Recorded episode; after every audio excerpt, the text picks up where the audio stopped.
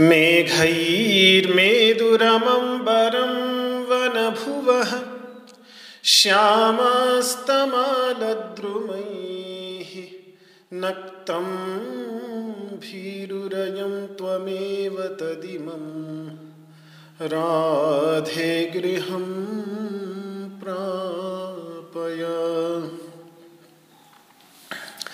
इत्थं नन्दनिदेशतश्चलितयोः प्रत्यध्वकुञ्जद्रुमम्। राधा माधवयोर्जयन्ति यमुना। कूलेरहः केलयः। ॐ शान्तिः शान्तिः शान्तिः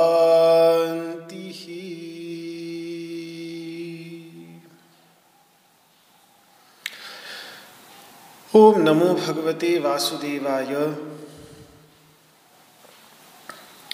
श्रीमद् भगवद गीता के क्षेत्र क्षेत्रज्ञ विभाग योग नामक तेरहवें अध्याय के उनतीसवें श्लोक में भगवान श्री कृष्ण ने बताया कि ये जितने भी मनसा वाचा कर्मणा, इन तीन धरातलों पर और सभी दस इंद्रियों के धरातल पर जो भी कर्म होते हैं, ये सारे के सारे कर्म प्रकृति और उसके प्रकृति के विकारों द्वारा ही किए जा रहे हैं। और इसीलिए उन विकारों के साथ तादात्म्य करने के कारण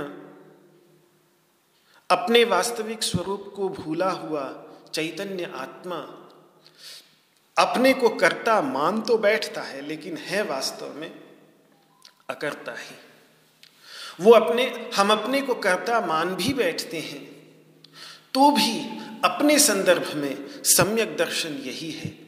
कि हम वस्तुतः अकर्ता ही है। हमारा जो वास्तविक स्वरूप है, वो वास्तविक स्वरूप अकर्ता, अकर्तापन ही है। ये बात भगवान श्री कृष्ण ने बताई। तो ईश्वर के संदर्भ में सम्यक दर्शन बताया, समदर्शन। अंतरात्मा के संदर्भ में सम्यक दर्शन बतलाया, अकर्तृत्व दर्शन। अब परमात्मा ब्रह्म के संदर्भ में सम्यक दर्शन बताने जा रहे हैं, एकत्व दर्शन को। पीछे के श्लोक में समम सर्वेश भूतेषु तिष्ठन्तम परमेश्वरम विनश्यत स्विनश्यंतम यह पश्यति सपश्यति सभी प्राणियों में समान रूप से स्थित परमेश्वर को जो देखता है, वही वास्तव में देखता है। तो इस श्लोक में सभी प्राणियों में सम रूप से विद्यमान एक परमेश्वर के दर्शन को ही भगवान ने सम्यक दर्शन बताया। पर सब प्राणियों में बैठा हुआ एक परमेश्वर। जब ये बात भगवान ने कही तो किसी को लग सकता है कि ठीक है, परमेश्वर एक होगा, लेकिन प्राणी तो अनेक हैं। तभी तो सभी प्राणियों में बैठे हुए एक परमेश्वर के दर्शन की बात भगवान कह रहे हैं। तो भगवान कहते हैं, नहीं, ये तो सिर्फ़ एक सीढ़ी थी। जीव को पहले अपने वास्तविक स्वरूप का, प्रत्यगात्मा का बोध हो। उसके बाद ईश्वर, जो सभी प्राणियों में समान रूप से विद्यमान है, उसका बोध हो। यह भी एक सीढ़ी ही है। अंतिम सीढ़ी यही है कि ये सभी प्राणी भी जो एक दूसरे से विविध प्रतीत होते हैं, एक दूसरे से नाना प्रतीत होते हैं, अनेक प्रतीत होते हैं। उनका जो वैविध्य है, उनकी, उनका जो नानात्व है, उनकी जो अनेकता है, उनकी जो विविधता है, वो सब भी वास्तव में एक ही तत्व पर आधारित है। आधारभूत तत्व, उन सभी के अंतर्गत स्थित परमेश्वर ही एक नहीं अपितु, वे सारे के सारे जिस एक तत्व में से निकले हैं, वो आधारभूत तत्व भी एक ही है। ऐसा समझना उस धरातल पर सम्यक दर्शन वही है। तो दूसरे शब्दों में कहें तो पीछे के श्लोकों में ये बताया कि सभी क्षेत्रों में क्षेत्रज्ञ एक ही है। लेकिन अब ये बताने जा रहे हैं कि वे सभी क्षेत्रों में भी जो परस्पर भेद है, वो वास्तविक नहीं। उनका भी आधार एक ही है। वो क्षेत्र भी जो, पहले तो सभी क्षेत्रों के अंतर्गत विद्यमान क्षेत्रज्ञ को एक बताया। अब वो सभी क्षेत्र भी जो स्पष्ट एक दूसरे से अलग दिख रहे हैं, वो भी अपने आधार में जाकर एक ही भूत हैं, एक में से ही सब निकले हैं।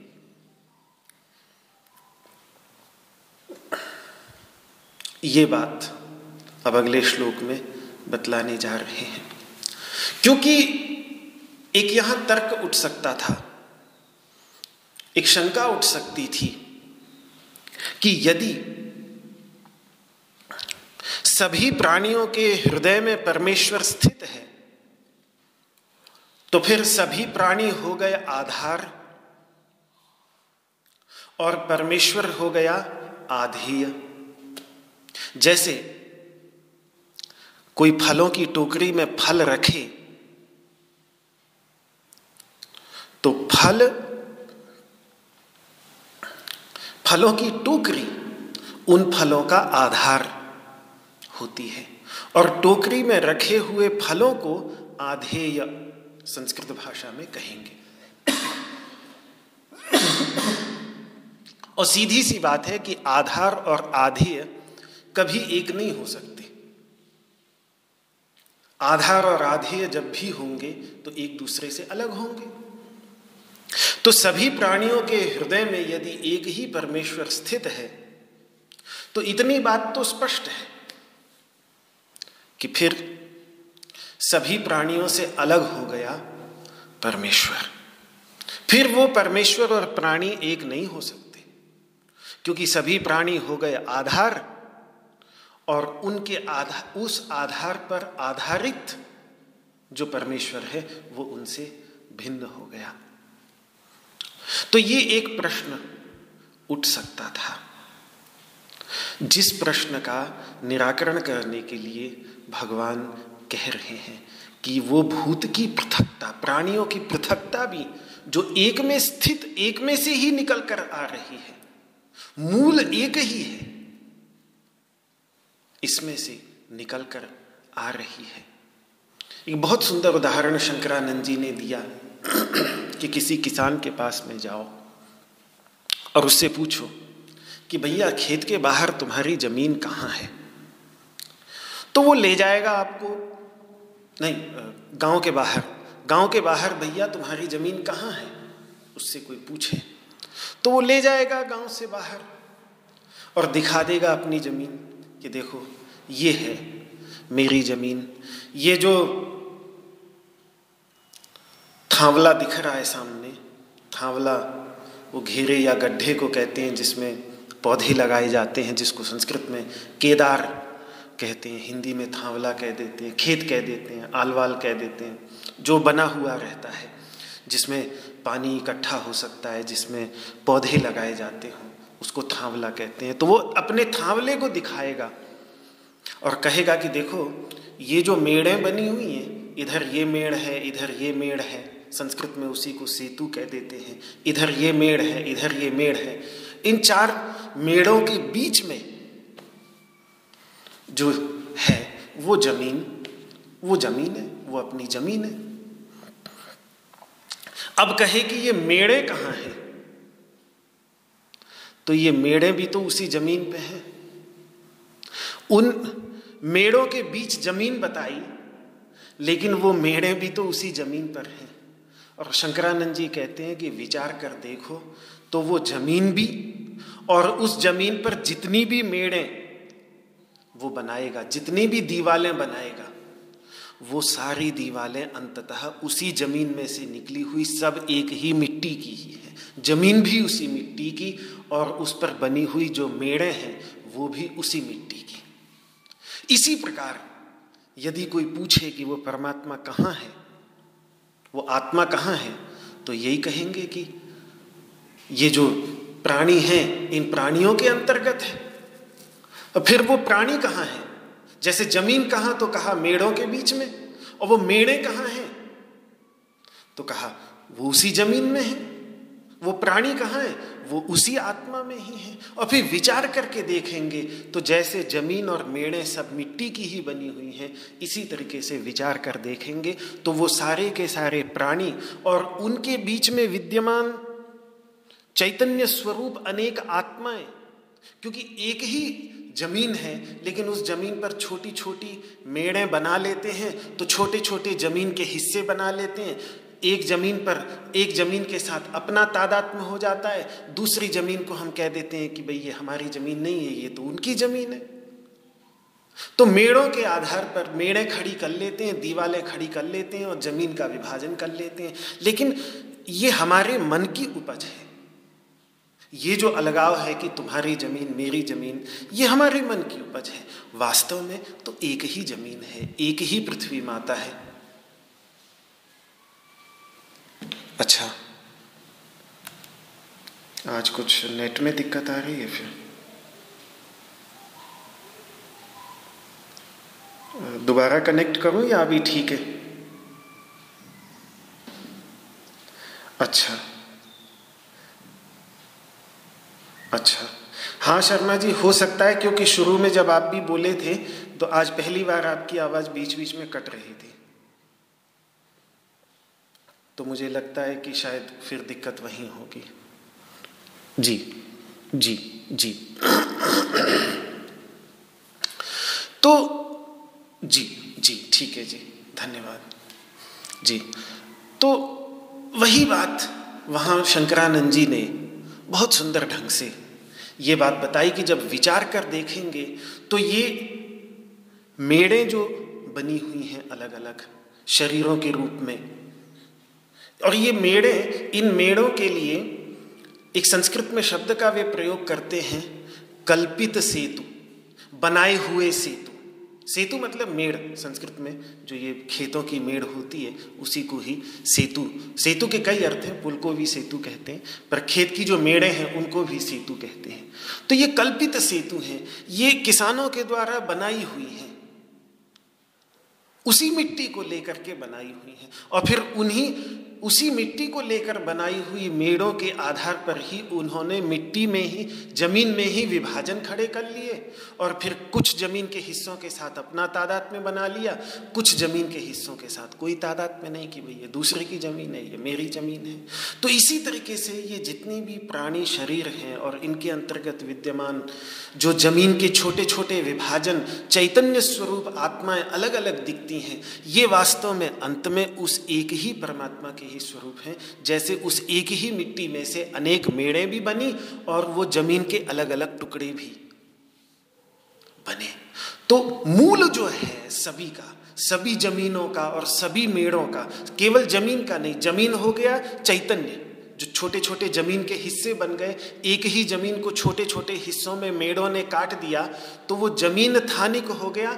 यहाँ अपने एक एक शरीर के अंतर्गत विद्यमान ये छोटी छोटी जीवात्माएँ और मेड़े जो उस विभाजन को पैदा कर रही हैं, वो हो गए ये अलग अलग शरीर।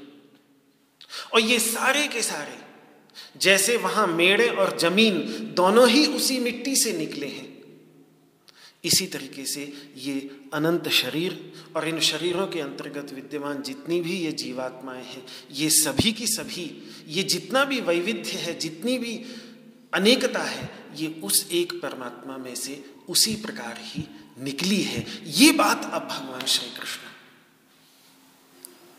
यहाँ बोलने जा रहे हैं। और ये बात अब अगर आपके समझ में आई हो, आ गई हो तो फिर नौवें अध्याय में जो भगवान ने एक बात कही, जिस पर विचार करके अच्छे अच्छों का सिर चकरा जाता है, कि भगवान कहते हैं, पहले मत्स्थानी सर्वभूतानी, सारे प्राणी मुझमें स्थित हैं, लेकिन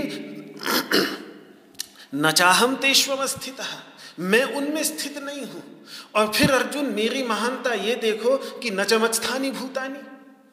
वो सारे के सारे प्राणी मुझमें भी स्थित नहीं है।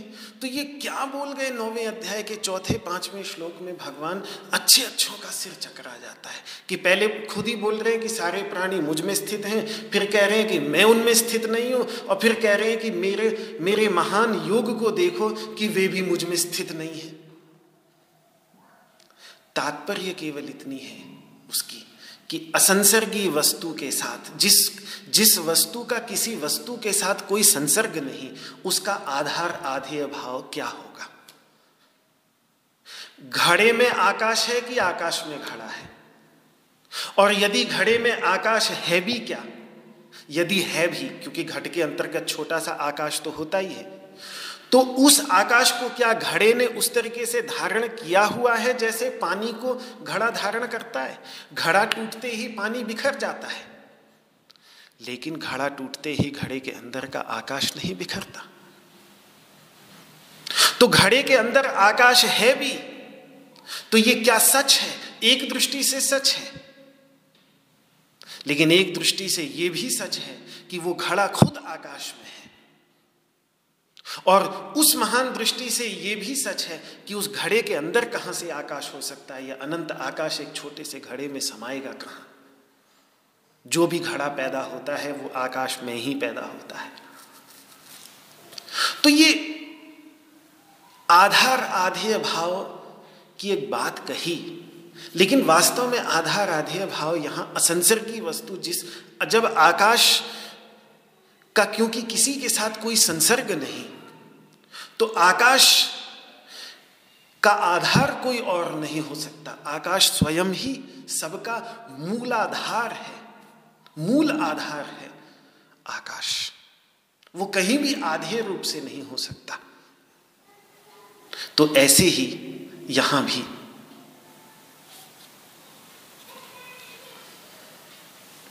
अच्छा अच्छा। अच्छा अब ठीक है। अच्छा। अच्छा फिर ठीक है, फिर ठीक है। चलिए।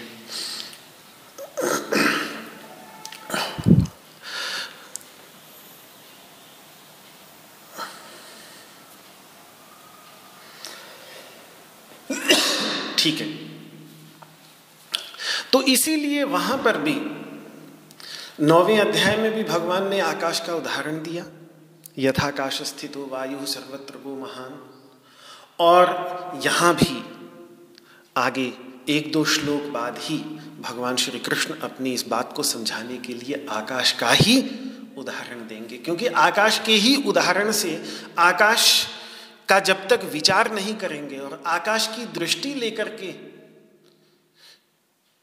उस तत्व को समझने की कोशिश नहीं करेंगे, तब तक वो समझ में नहीं आएगा।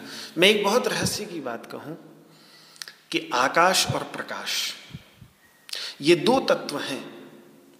अगर शुद्ध चैतन्य स्वरूप तत्व को समझना है तो ये दो तत्व जितने अच्छे तरीके से समझ में आए और जितना व्यक्ति इन पर चिंतन करे, इन दो तत्वों पर। तेजस तत्व पर, प्रकाश तत्व पर और आकाश तत्व पर। जितना जितना ये समझ में आने लगेंगे, उतना उतना परब्रह्म तत्व के विषय में और परमेश्वर तत्व के विषय में, ईश्वर तत्व का संबंध प्रकाश के साथ और ब्रह्म तत्व का संबंध आकाश के साथ। इसीलिए जो वहाँ यजुर्वेद के अंत में भी कहा कि ओम खम ब्रह्म, उपनिषदों में कहा आकाश शरीरम ब्रह्म उस पर ब्रह्म तत्व का शरीर, ये अनंत आकाश ही है। और फिर जब ईश्वर की बात आती है तो वेदा हमेतम पुरुषम महानतम आदित्य वर्णम तमसह परस्तात। मैं उस महान पुरुष का मुझे साक्षात्कार हुआ, जो आदित्य सदृश है, आदित्य सदृश, सूर्य के सदृश प्रकाश युक्त है, तम से अंधकार से पूरी तरह से पर है। तो ये दो जो तत्व हैं आकाश तत्व और प्रकाश तत्व ये दो तत्व व्यक्ति जितना अधिक इन पर विचार करे, ये पंच महाभूतों में से दो भूतों की बात कर रहा हूँ तो इन दो भूतों के माध्यम से, इन दो भूतों के रहस्य को समझ करके उसके माध्यम से ईश्वर तत्व और ब्रह्म तत्व के विषय में जो जो बातें बड़ी कभी कभी अटपटी लगती हैं। ऐसा लगता है कि ये ऋषियों ने, महर्षियों ने क्या कह दिया? उल्टी एक दूसरे से विरुद्ध बात। अभी ऐसे कहा तो बाद में ऐसे कह दिया। जब उसको आकाश के धरातल पर ले जाकर सोचते हैं, प्रकाश के धरातल पर लाकर सोचते हैं तो लगता है, नहीं, यही बात सही है। उस धरातल पर जाकर। तो ये जो एक हम हर चीज़ को पृथ्वी के धरातल पर, जल के धरातल पर कस करके हर चीज़ को सोचते हैं। हमारी बुद्धि का एक जो सांचा बना हुआ है, क्योंकि हमारे चारों ओर यही चीज़ें हमको ज़्यादा दिखाई देती हैं तो हम बहुत ही स्थूल धरातल पर सोचते हैं। लेकिन जब एक सूक्ष्म धरातल पर जाकर सोचेंगे, आकाश और प्रकाश के धरातल पर जाकर सोचेंगे, तब जो उस परम सूक्ष्म चैतन्य तत्व के विषय में गीता, उपनिषद इत्यादि ग्रंथों में, वेदों में जो जो बात कही है वो वो बात फिर बिल्कुल ठीक लगने लगती है, वही ठीक लगती है।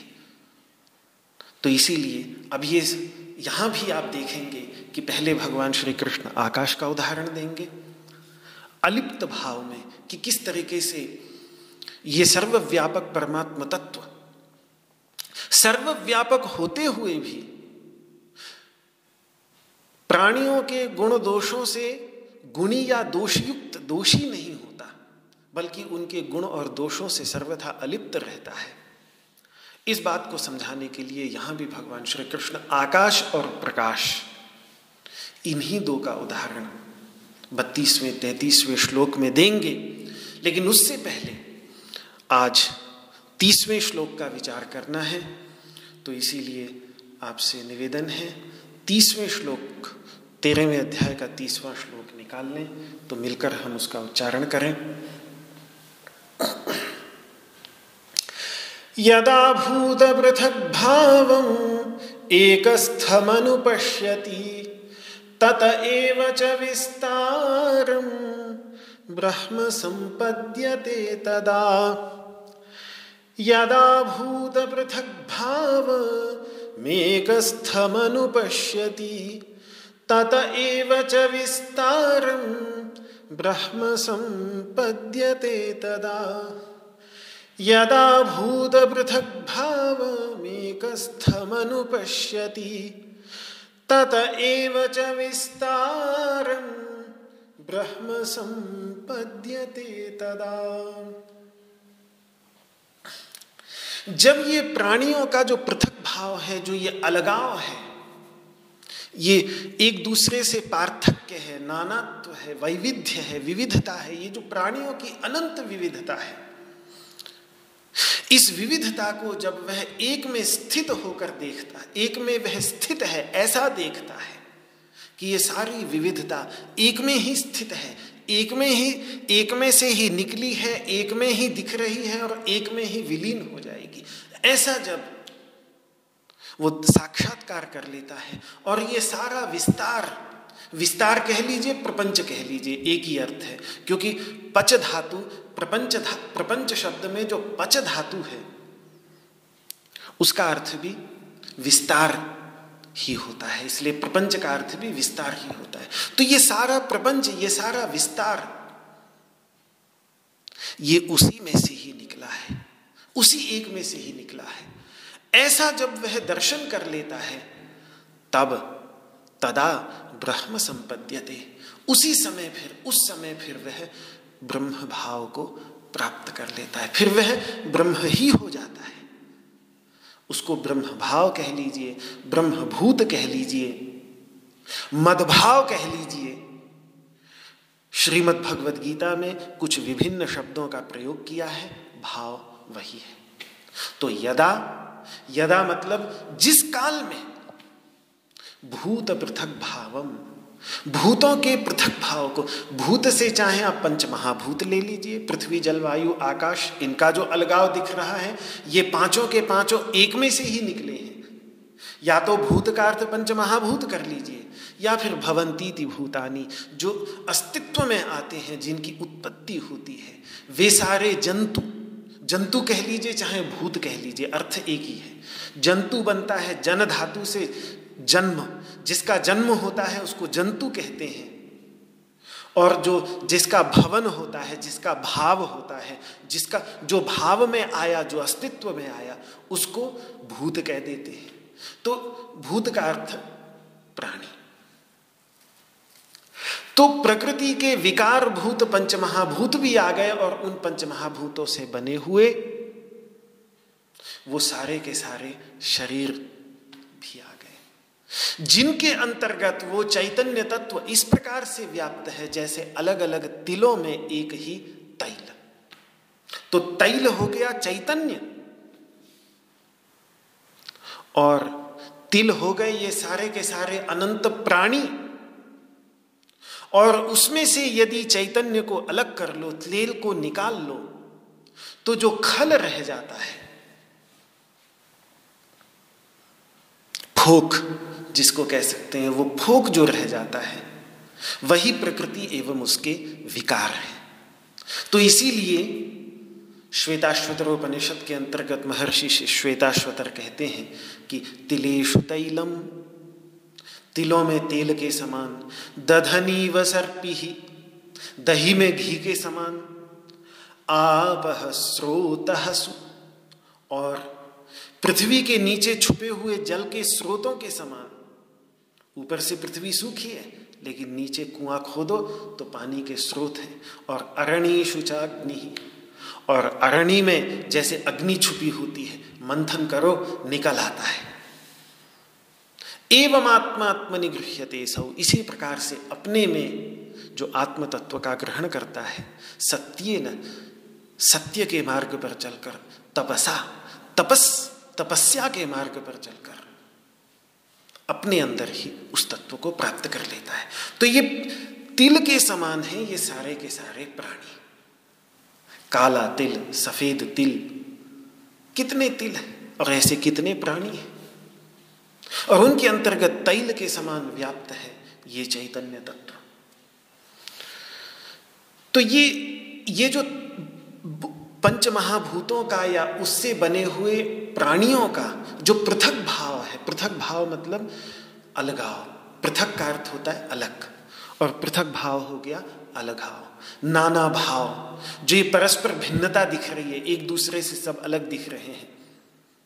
हाथी से घोड़े अलग, घोड़े से गाय अलग, पेड़ों से पौधे अलग, पेड़ों से गाय अलग, हाथी घोड़ों से इंसान अलग, इंसानों में भी एक इंसान से दूसरा इंसान अलग।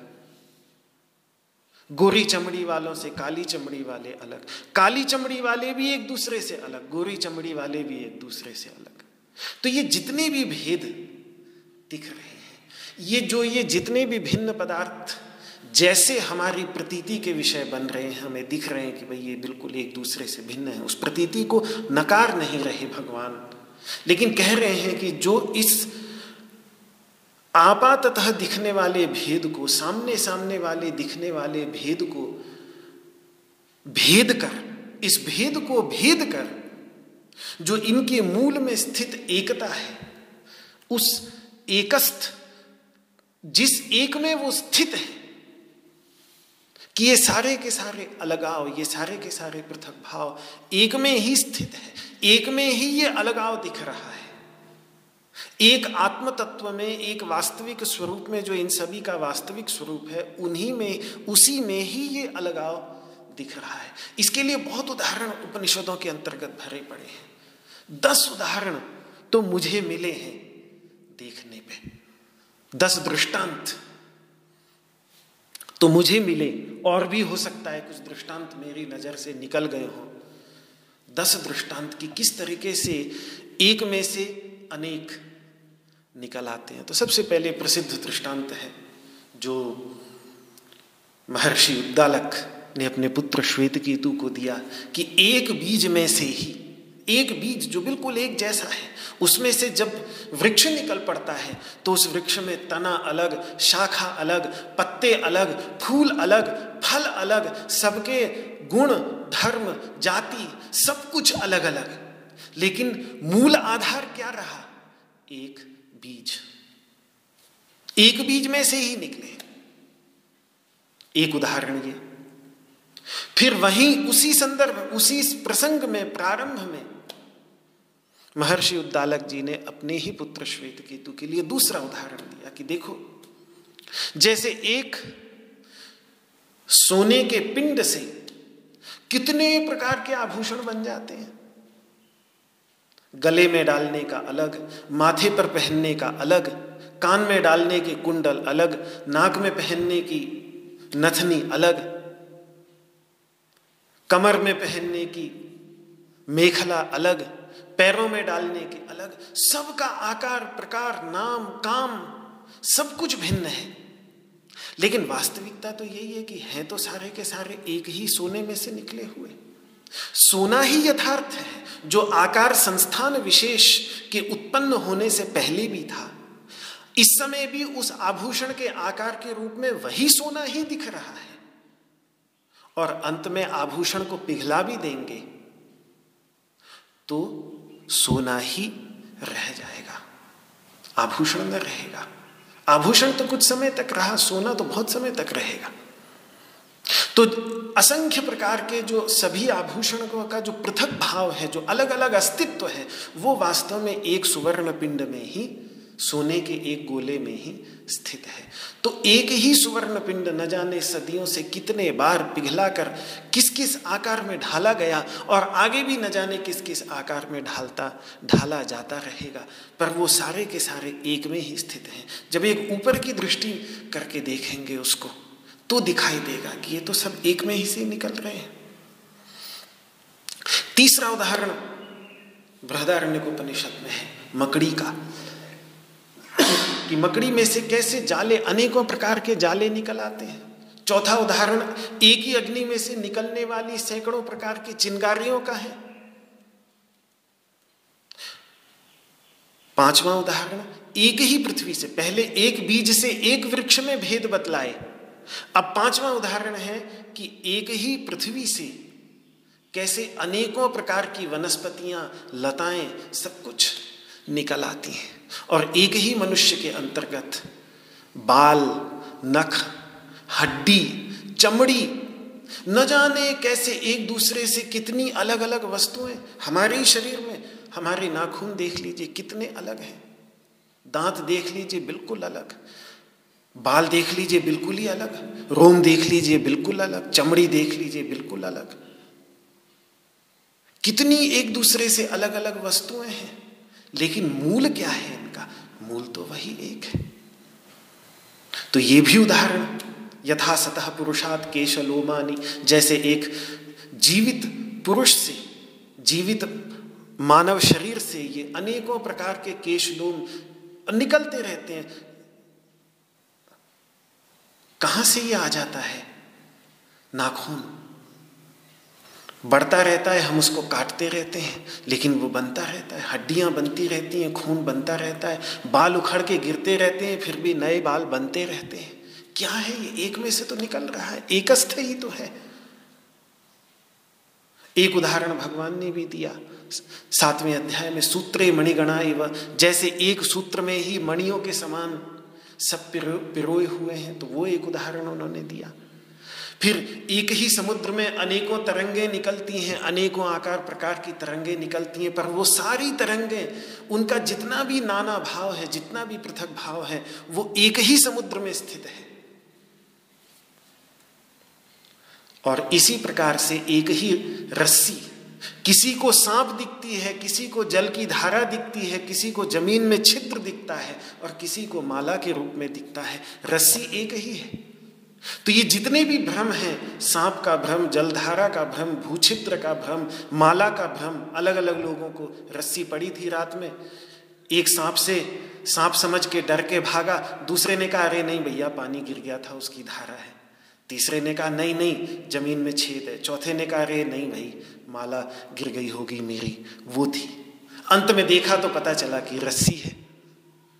तो कितने भेद बना लिए एक ही रस्सी में, चार पाँच भेद हो गए। उन सभी चार पाँचों भेदों का एक ही मूल आधार वो रस्सी है। और एक सबसे सुंदर उदाहरण जो मुझे लगता है, जो पंचदशी में विद्यारण्य मुनि जी ने दिया है, जो दसवां उदाहरण है कि देखो, कपड़े से कपड़े पर हम चित्र बनाते हैं। एक कपड़ा लिया, रुई का ही कपड़ा होता है, आजकल उसको कैनवास कह देते हैं। उस कैनवास पर चित्र बनाते हैं। तो कपड़ा है, एक कपड़ा है। उस पर आपने चित्र बनाया। चित्र में जो लोग हैं, उन्होंने अलग अलग कपड़े पहने हुए हैं। तब आप ये देखिए कि चित्र में अगर पचास लोग खड़े हैं, उन पचास लोगों के कपड़ों का रंग अलग अलग होगा, रूप अलग होगा। किसी ने धोती लगा रखी होगी तो किसी ने पेंट लगा रखा होगा, किसी ने कमीज लगा रखी होगी, किसी ने कुछ, किसी ने कुछ। सबने अलग अलग कपड़े पहने हुए हैं, लेकिन उन सारे चित्र विचित्र कपड़े जो एक दूसरे से अलग लग रहे हैं, उन सब कपड़ों की सच्चाई क्या है? मूल आधार वो एक कपड़ा, कैनवास। सच्चाई यही है कि उन सभी वस्त्रों का पृथक भाव अलग अलग अस्तित्व, एक कैनवास रूप वस्त्र में ही स्थित है। और ये बहुत सुंदर, बहुत विस्तृत, ये जो एक चित्र का उदाहरण है, बहुत विस्तृत धरातल पर उतारा है। इन्होंने, विद्यारण्य मुनि जी ने, बहुत ही सुंदर प्रसंग है। कभी तत्सदृश प्रसंग। ये जो चार भेद हैं एक परमात्मा, एक परमेश्वर, एक हिरण्यगर्भ और एक विराट स्वरूप। ये जो चार रूप हमको श्रीमद् भगवद गीता के अंतर्गत एक ही परमात्मा के दिखते हैं, इनको समझाने के लिए ये बहुत गजब का उदाहरण है, जो उन्होंने वहाँ बहुत विस्तार से इस पर विचार किया है। ये जब कभी विश्वरूप दर्शन जो एकादश अध्याय है, जहाँ विराट स्वरूप दिखाया है, वो विराट स्वरूप क्यों भगवान ने दिखाया कि किस प्रकार से विराट स्वरूप दिखाकर हिरण्यगर्भ स्वरूप की ओर ले जाना, फिर हिरण्यगर्भ स्वरूप से फिर अंतर्यामी ईश्वर स्वरूप की ओर ले जाना और अंत में उस ईश्वर अंतर्यामी स्वरूप से उठाकर परमात्मा स्वरूप की ओर ले जाना, ये बहुत सुंदर इस वस्त्र के दृष्टा। पर यहाँ उतना ही अंग मुझे लेना था कि जैसे एक ही वस्त्र के ऊपर अनेकों वस्त्र, अनेकों प्रकार के वस्त्र प्रतीत होने लगते हैं, लेकिन उनके मूल में जो मूल आधार, जो मूल सच्चाई है, उन अनेकों प्रकार के कपड़े जिनका चित्र वहाँ बना हुआ दिख रहा है, उनका मूल आधार वो एक कपड़ा ही है। इसी प्रकार से यहाँ भी भगवान तो ये दस उदाहरण मैंने आपके सामने रखे। ग्यारहवा उदाहरण अगर मैं अपनी ओर से आपको दूँ, जो मुझे बहुत, मुझे भारत भूमि कि कोने कोने में बड़े अद्भुत स्थान हैं, जो पुरातात्विक महत्व के स्थान हैं और उनमें बहुत रुचि है मुझे। पर एक स्थान मुझे बहुत अधिक आकर्षित करता है, जिसके प्रति मेरा बहुत गहरा सम्मान है, वो है एलोरा की गुफाएँ, जो महाराष्ट्र के अंतर्गत एलोरा अजंता की गुफाएँ हैं। और वहाँ एक बड़ी भारी विशेषता ये है कि एक ही पत्थर है बिल्कुल। बहुत बड़ा वो, बिल्कुल पर्वत के समान एक पत्थर है। लेकिन उसी एक पत्थर में वैदिक परंपरा को मानने वाले जो साधक थे, उन्होंने वैदिक देवी देवताओं की अनेकों मूर्तियाँ और मंदिर एक ही पत्थर में से उकेर दिए। वहीं पास में बौद्ध परंपरा के साधक थे। तो उन्होंने अनेकों बुद्धों और बोधिसत्वों की मूर्तियाँ, मंदिर, स्तूप आदि उकेर दिए। और जैन परंपरा के मूर्तिकारों ने अपने दर्शन के अनुसार, अपने मत के अनुसार, अपने सिद्धांत के अनुसार उसी पत्थर में से जैन तीर्थंकरों के मंदिर और जैन तीर्थंकरों की मूर्तियाँ उकेर दी मूल में जो पत्थर था, वो पत्थर एक ही था। अद्भुत वहाँ का कैलाश मंदिर का जो कैलाशनाथ मंदिर है वहाँ का, जो ताजमहल से भी बड़ा, एक पत्थर का उसमें मंदिर, उस मंदिर के अंतर्गत जितनी भी मूर्तियाँ, मंदिर के ऊपर, अंदर जितनी भी मूर्तियाँ लगी हुई हैं, वो सारे की सारी, पूरा का पूरा मंदिर और सारे के सारी मूर्तियाँ एक ही पत्थर से उकेरी गई हैं। जाएगा व्यक्ति, सब कुछ उसको अलग अलग दिखेगा वैदिक सनातन धर्म के, की गुफाएँ एक और बौद्धों की गुफाएँ एक और जैनियों की गुफाएँ एक और उन सभी के बिल्कुल स्वरूप अलग अलग कहीं वैदिक देवी देवताओं के स्वरूप, कहीं बुद्ध के स्वरूप, कहीं तीर्थंकरों के स्वरूप। लेकिन अगर उसको एक उच्च दृष्टि से व्यक्ति देखे तो यही समझ में आएगा कि ये एक ही पत्थर है। तो ये जितना भी पृथक भाव दिख रहा है, ये सारा का सारा एकस्थ ही है। ये वहाँ जाकर दिखता है। यदि ये दृष्टि वहाँ बन जाए तो हो सकता है कि ये अनेकों जो जीवंत मूर्तियाँ इस संसार में दिख रही हैं प्राणियों के, चौरासी लाख योनियों में भटक रहे प्राणियों के रूप में जितनी भी मूर्तियाँ हैं, उन मूर्तियों के मूल में भी वो एक तत्व ही है। तो कुल मिलाकर ये उदाहरण ये प्रदर्शित करते हैं कि किस प्रकार एक में एक में ही अनेक का निर्माण हो जाता है और वो अनेक जैसे दिखता तो है, लेकिन अगर मूल पर दृष्टि रखेंगे तो वे सारे के सारे एक ही देखेंगे। ये सिर्फ़ देखने का पहलू है। ऊपर ऊपर से देखेंगे तो अलग लगेंगे, लेकिन अगर गहराई में जाकर देखेंगे तो पाएँगे कि वो सब एक ही है। ऊपर से, ऊपर ऊपर से लहरें अलग लग रही हैं, लेकिन गहराई में जाकर देखेंगे तो यही पता चलेगा कि वो एक ही समुद्र है जो सब लहरों के रूप में। तो ये गंभीर दृष्टि है, इसीलिए गहरी दृष्टि है। तो ऐसा जो अनुपश्यति, ऐसा जो देखता है, सामान्य रूप से हमारी प्रवृत्ति भेद को ही देखती है। मूल रूप अभेद को नहीं देखती। जब हमारे सामने एक इंसान आता है तो हम ये नहीं सोचते कि अरे, ये भी तो इंसान है। हम ये देखते हैं कि वो हमसे किस रूप में भिन्न है। तुरंत भेद पर हमारी नज़र सबसे पहले जाती है। जो मूलभूत अभेद है, उसको देखने के लिए अनु, इसीलिए अनुपश्यति। अनु अनु। अनु का अर्थ होता है, बाद में देखता है। पहले नहीं दिखता, बाद में दिखता है। जब सोचेगा, विचार करेगा, दिव्य दृष्टि से देखेगा, गंभीर दृष्टि से देखेगा, शास्त्र से सुनेगा, आचार्य से सुनेगा, तब उसको लगेगा हाँ भाई, ये बात तो सही है, बिल्कुल, ये तो मैंने सोचा ही नहीं था। तो पहले भेद का दर्शन होता है, पहले अनेकता का दर्शन होता है।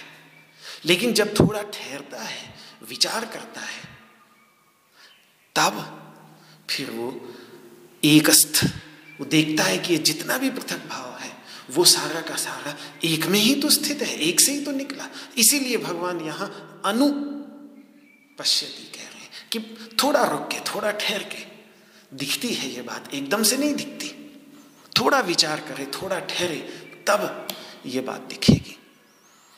तब समझ में आएगा कि आत्मा वेदम सर्वम। अरे, ये तो यही शुद्ध चैतन्य स्वरूप तत्व था। उसी में ही ये सब अनेक दिखाई दे रहे हैं। वासुदेव सर्वमिति समहात्मा सुदुर्लभ, जो भगवान ने सातवें अध्याय में कहा।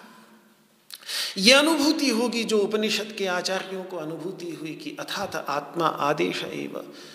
आत्मा अधस्तात् नीचे भी वही आत्म तत्व है, आत्मोपरिष्टात, ऊपर भी वही शुद्ध चैतन्य तत्व है, आत्मा पश्चात पीछे, मेरे पीछे भी वही शुद्ध चैतन्य तत्व है, आत्मा पुरस्तात, सामने भी वही शुद्ध चैतन्य तत्व है, आत्मा दक्षिणतः, दाहिनी ओर भी वही शुद्ध चैतन्य तत्व है, आत्मोत्तरतः, बाई ओर भी वही शुद्ध चैतन्य तत्व है, और आत्मा वेदम सर्वमिति, ये सब कुछ वास्तव में उसी शुद्ध चैतन्य तत्व में ही विद्यमान है। उसी में ही प्रतीत हो रहा है। वही एक तत्व है जो इन सब के मूल में है। और यही है पीछे निरूपित जब मैंने आपसे बात की थी स्वराज्य की तो फिर इसी आत्मय वेदम सर्वम की अनुभूति ही फिर आगे ऋषि कहता है, सस्वराट भवती। फिर वो पूर्ण स्वराज्य प्राप्त कर लेता है। फिर वो ऐसा अनुभव, ऐसा साक्षात्कार से संपन्न व्यक्ति फिर कभी किसी के भी अधीन नहीं रह सकता। उसकी पराधीनता पूरी तरह से समाप्त हो जाती है। वो पूरी तरह से स्वराट हो जाता है। यही बात यहाँ पर भी कह रहे हैं। तत एव च विस्तारम।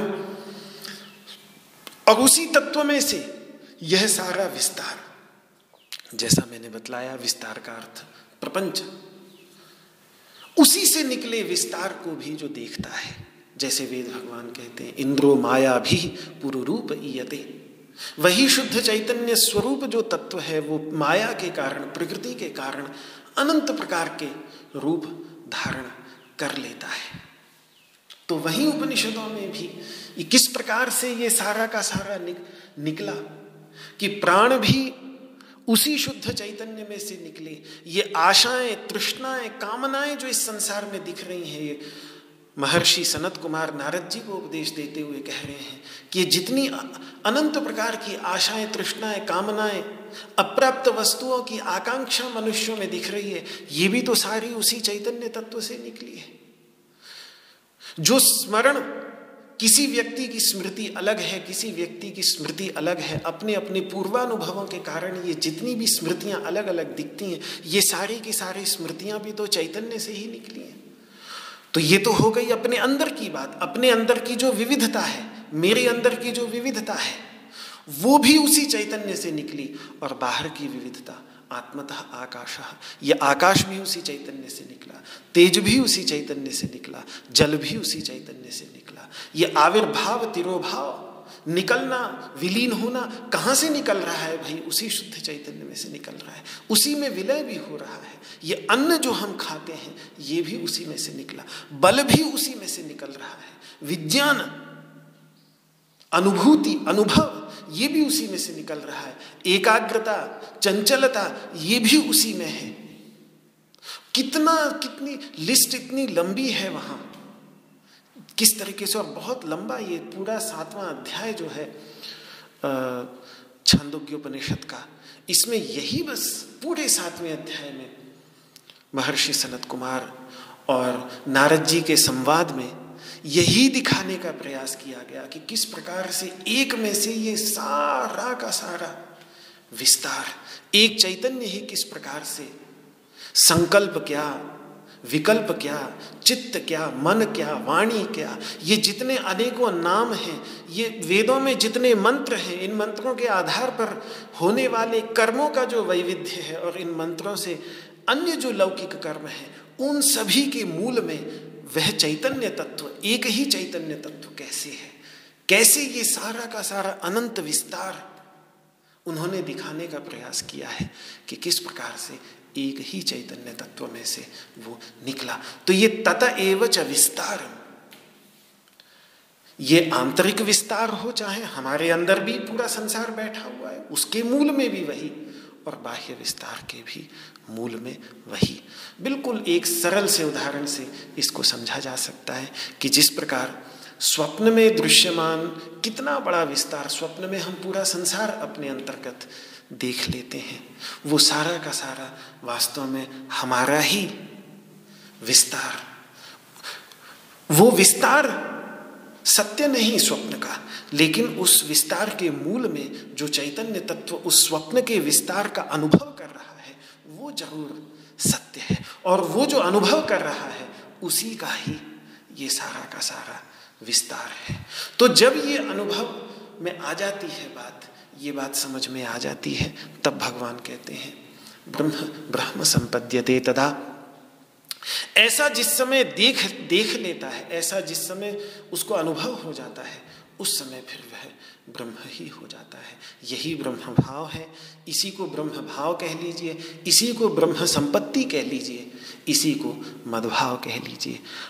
आसुरी संपत्तियों की भी चर्चा होगी।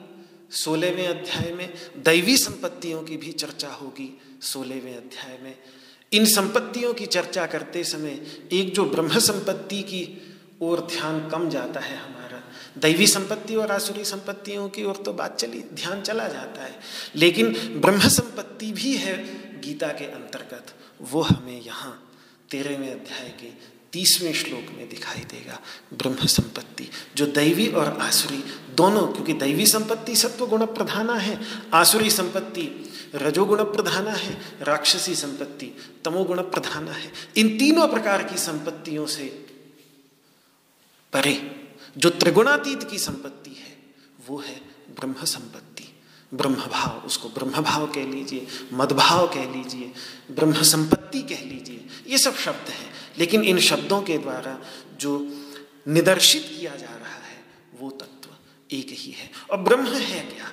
ब्रह्म ब्रह्म ब्रह्म वह भाव है, वह अवस्था है, जिसमें सारे के सारे भेद सजातीय, विजातीय और स्वगत।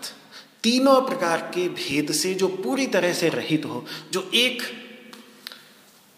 ब्रह्म वाक्य है, उपनिषद का, एकम एव अद्वितीयम। बहुत प्रसिद्ध वाक्य है एकमेव अद्वितीयम। एक ही दो नहीं। एक ही दो नहीं। तीन बातें हैं। एक एक बात। एक ही ये दूसरी बात, और दो नहीं, ये तीसरी बात। एक ही, दो नहीं। तीन बातें कही हैं। और इन तीन बातों में उपनिषद के जो ये तीन, क्योंकि ये सूत्र वाक्य है उपनिषदों में भी छोटे छोटे सूत्र होते हैं, जहाँ बहुत संक्षेप में कोई बात कह देते हैं। तो ये तीन शब्दों से, तीन जो इसमें शब्द हैं, एक शब्द, एव शब्द और अद्वितीय शब्द, इनसे तीन प्रकार के भेदों का निराकरण है। एक भेद होता है सजातीय भेद। एक ही जाति वालों का जो आपस में भेद होता है, जैसे पेड़ पेड़ का भेद। दोनों की जाति है कि दोनों पेड़ हैं, लेकिन फिर भी एक पेड़ का दूसरे पेड़ से भेद दिखता है। चलो, आम का भी पेड़ होगा तो भी एक आम का, एक आम के पेड़ का, दूसरे आम के पेड़ के साथ भेद दिखता है। इस भेद को कहते हैं सजातीय भेद। और फिर विजातीय भेद होता है एक, जो अपने से भिन्न जाति वालों के साथ में भेद होता है। जैसे आम का, जैसे पेड़ हो गया, पेड़ का और पत्थर का भेद, या पेड़ का और गाय का भेद। जाति बिल्कुल अलग है, गाय की जाति अलग है, पेड़ की जाति अलग है। तो इनकी जो, ये हो गया विजातीय भेद। और फिर एक होता है तीसरा, स्वगत भेद। स्वगत भेद का अर्थ होता है, एक ही पेड़ के अंतर्गत मूल अलग दिख रहा है। शाखा अलग दिख रही है, तना अलग दिख रहा है, फूल, फल, ये सब एक दूसरे से अलग दिख रहे हैं। पत्ते में भी पत्ते एक दूसरे से अलग दिख रहे हैं। एक पत्ते के अंतर्गत भी डंठल अलग है, पत्ते का कोना अलग है बीज का भाग अलग है। ये सब जो अपने अंतर्गत जो भेद होता है, उसको कहते हैं स्वगत भेद। तो ये तीन प्रकार के भेद हो सकते हैं इस संसार में। सजातीय भेद, विजातीय भेद और स्वगत भेद। पर इन तीनों प्रकार के भेदों के मूल में जो तत्व है, जो जो भी वो तत्व है, और वो पूरी तरह से अज्ञेय तत्व है, क्योंकि वही सबका ज्ञाता है, लेकिन विज्ञाता मरे के विजानिया जो सबको जानने वाला है, हमारे अंदर बैठकर भी जो जान रहा है, वो वही जान रहा है। उसको किससे और किससे जानेगा? इसीलिए उसको अज्ञेय भी कहा भगवान ने, पीछे ये सब ज्ञाता, ज्ञेय, अज्ञेय, इस सब का भी विचार मैं विस्तार रूप से पीछे कर चुका हूँ।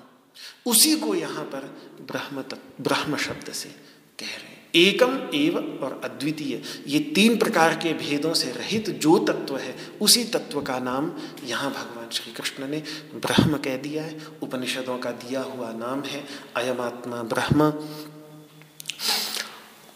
अहम ब्रह्मास्मि इत्यादि उपनिषद वाक्यों में इस ब्रह्म शब्द का प्रयोग हुआ है। वो ब्रह्म शब्द का प्रयोग वही औपनिषद तत्व जिसको चित्त भी कह देते हैं, सच्चिदानंद स्वरूप कह देते हैं सत्यचित और आनंद स्वरूप जिसको कह देते हैं, सत्यम ज्ञानम अनंतम ब्रह्म, सत्य स्वरूप, ज्ञान स्वरूप, अंत से रहित अनंत स्वरूप जिसको उपनिषद कह देती है।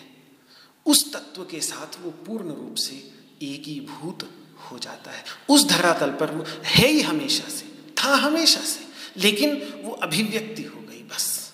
जो भूला हुआ था, वो अभिव्यक्ति हो गई। इसी को ही पूर्णत्वाभिव्यक्ति भी कह देते हैं। ब्रह्म संपत्ति कह लीजिए, चाहे पूर्णत्व की अभिव्यक्ति कह लीजिए। वो जो पूर्ण मद पूर्णमिदम वो भी पूर्ण था, ये भी पूर्ण ही है। लेकिन ये अपनी पूर्णता को भूल गया है। अगर वो उपाधि से हटकर पूर्णात पूर्ण मुदच्यते पूर्ण में से जब भी निकलेगा तो पूर्ण ही निकलेगा, अपूर्ण निकल ही नहीं सकता पूर्ण में से।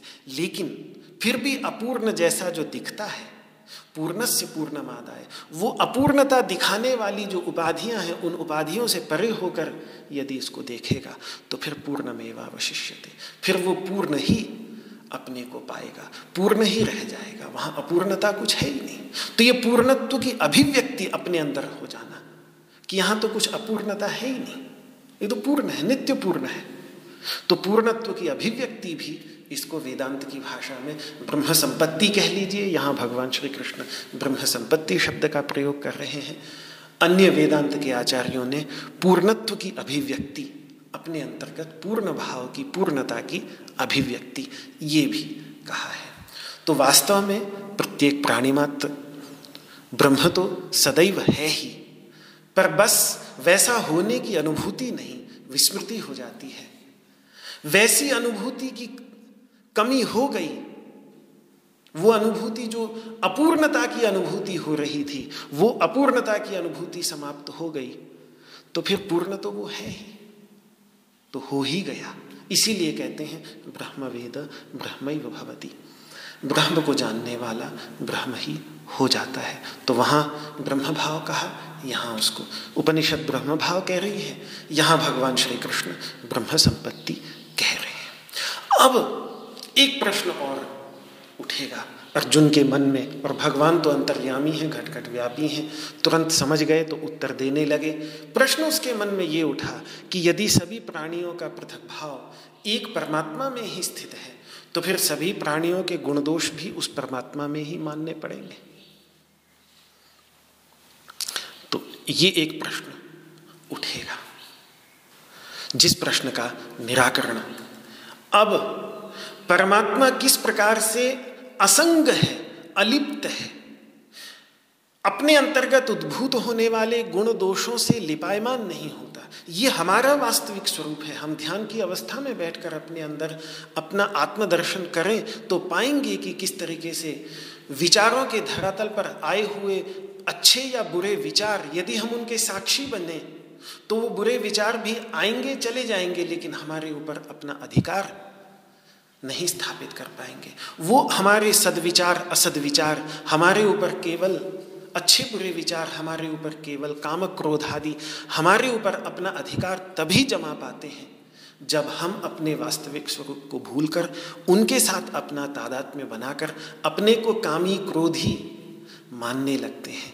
यदि ध्यान के अभ्यास के द्वारा अपने को असंग कर लें, मन में वो असंग भाव आ जाए कमल के समान, कमल के पत्र के समान, हंस के समान। तो फिर कोई बुरा विचार आया भी मन में, आएगा, थोड़ी देर बाद चला भी जाएगा। बात खत्म हो गई बस। यही गुणातीत भाव है। तो उस अलिप्त भावना को, जो अलिप्त भावना कमल के पत्र में है, जो अलिप्त भावना हंस में है, उस अलिप्त भावना का विस्तृत निरूपण अब भगवान आगे के श्लोकों में जो आगे के श्लोक हैं, न करोती, न लिप्यते, इकतीसवें श्लोक में न लिप्यते, वो लिपायमान नहीं होता। और कैसे लिपायमान नहीं होता? तो फिर इसमें आकाश और प्रकाश के दृष्टांत भगवान आगे के श्लोकों में देंगे, जिनको समयानुसार हम देखेंगे। एक बहुत ही आवश्यक सूचना है, जो मैं आप सभी को देना चाहता हूँ। कल पहली मार्च है और सन उन्नीस सौ छियानवे से जो ये योग नगरी ऋषिकेश है, जहाँ मेरा निवास होता है, वहाँ पर अंतर्राष्ट्रीय योग महोत्सव प्रतिवर्ष उत्तराखंड प्रशासन की ओर से, उत्तराखंड सरकार की ओर से पहली से लेकर सातवीं मार्च तक किया जाता है। तो इसमें पहले दिन और दूसरे दिन प्रातःकालीन सत्र रहने के कारण थोड़ा सा परिवर्तन आएगा। कल तो नहीं, क्योंकि कल उद्घाटन ही रहेगा तो उद्घाटन में कुछ समय कब का, कब से कब तक कार्यक्रम रहेगा, वो सब निश्चित न हो पाने के कारण कल मैं आपके सामने उपस्थित नहीं हो पाऊँगा। परसों थोड़ा सा समय परिवर्तन एक दिन के लिए, केवल एक दिन के लिए समय का परिवर्तन रहेगा। जो ये कक्षा 10 से 11 होती है, इसको 10 से 11 के स्थान पर साढ़े आठ से साढ़े नौ तक रखेंगे परसों, दो तारीख को। और उसके बाद फिर तीस तारीख, तीन तारीख से यथावत फिर वो दस से ग्यारह चलेगा। तो मैं दोबारा कहता हूँ, कल ये सत्र नहीं होगा दस से ग्यारह वाला, और परसों ये सत्र प्रातःकाल साढ़े आठ से साढ़े नौ तक रखा जाएगा और उसके बाद तीन तारीख से, नर्सों से, तीन तारीख से ये सत्र फिर यथावत दस बजे से ग्यारह बजे तक चलेगा। तो ये एक अत्यावश्यक सूचना थी, आप इसको याद रखें और इसी कार्यक्रम में भेद के स्वरूप में ही हमसे जुड़े। इतना ही कहकर फिर मैं ये वाक पुष्पांजलि भगवान श्री कृष्ण के चरणों में समर्पित करता हूँ और